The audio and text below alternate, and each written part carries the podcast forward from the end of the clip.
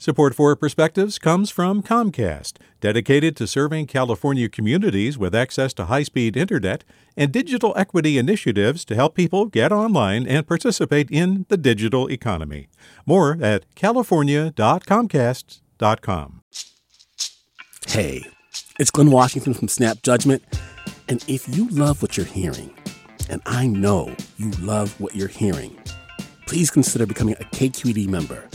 Get special access to cool events, behind the scenes footage, and so much more. Plus, you'll sleep better at night knowing you did your part for the community you depend upon. It's in you. Please be in it. Visit donate.kqed.org slash podcasts to sign up now. That's podcast with an S. Thanks. From KQED. For most people, sitting down for a meal with family or sipping coffee in a cafe are everyday pleasures. A classmate clicking their pen during class or a bunch of chatterboxes in a movie theater may be minor irritations, forgotten after the moment has passed. However, for some people, one smack of the lips during a meal or one slurp of a drink can set off alarm bells in their body and mind and trigger hot white rage. Their body trembles, anger and hatred momentarily blind them, even if the target is their most loved one. I am one of those people.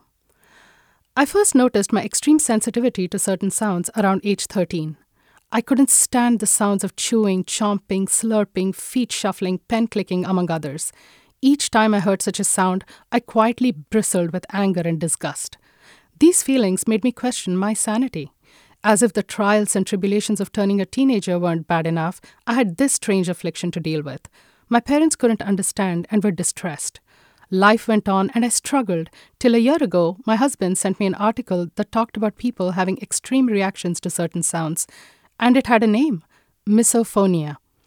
I was stunned. I could not believe what I thought was my secret and personal shame was in fact a disease. It took a huge weight off my shoulders because I now knew that I wasn't weird. My parents finally understood what was happening.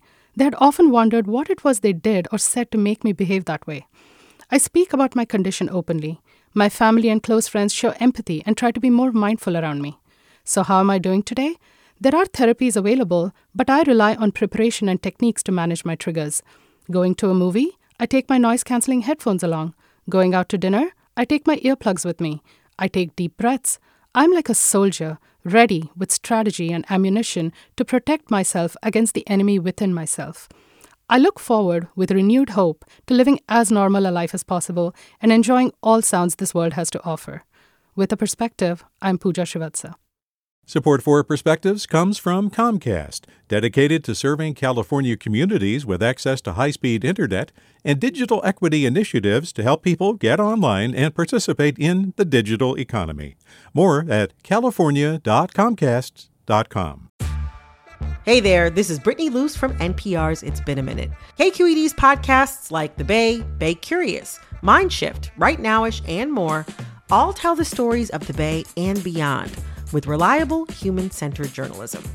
They aim to inspire, make you think, entertain, and expand your understanding of the place you call home. Here's how you can support podcasting at KQED.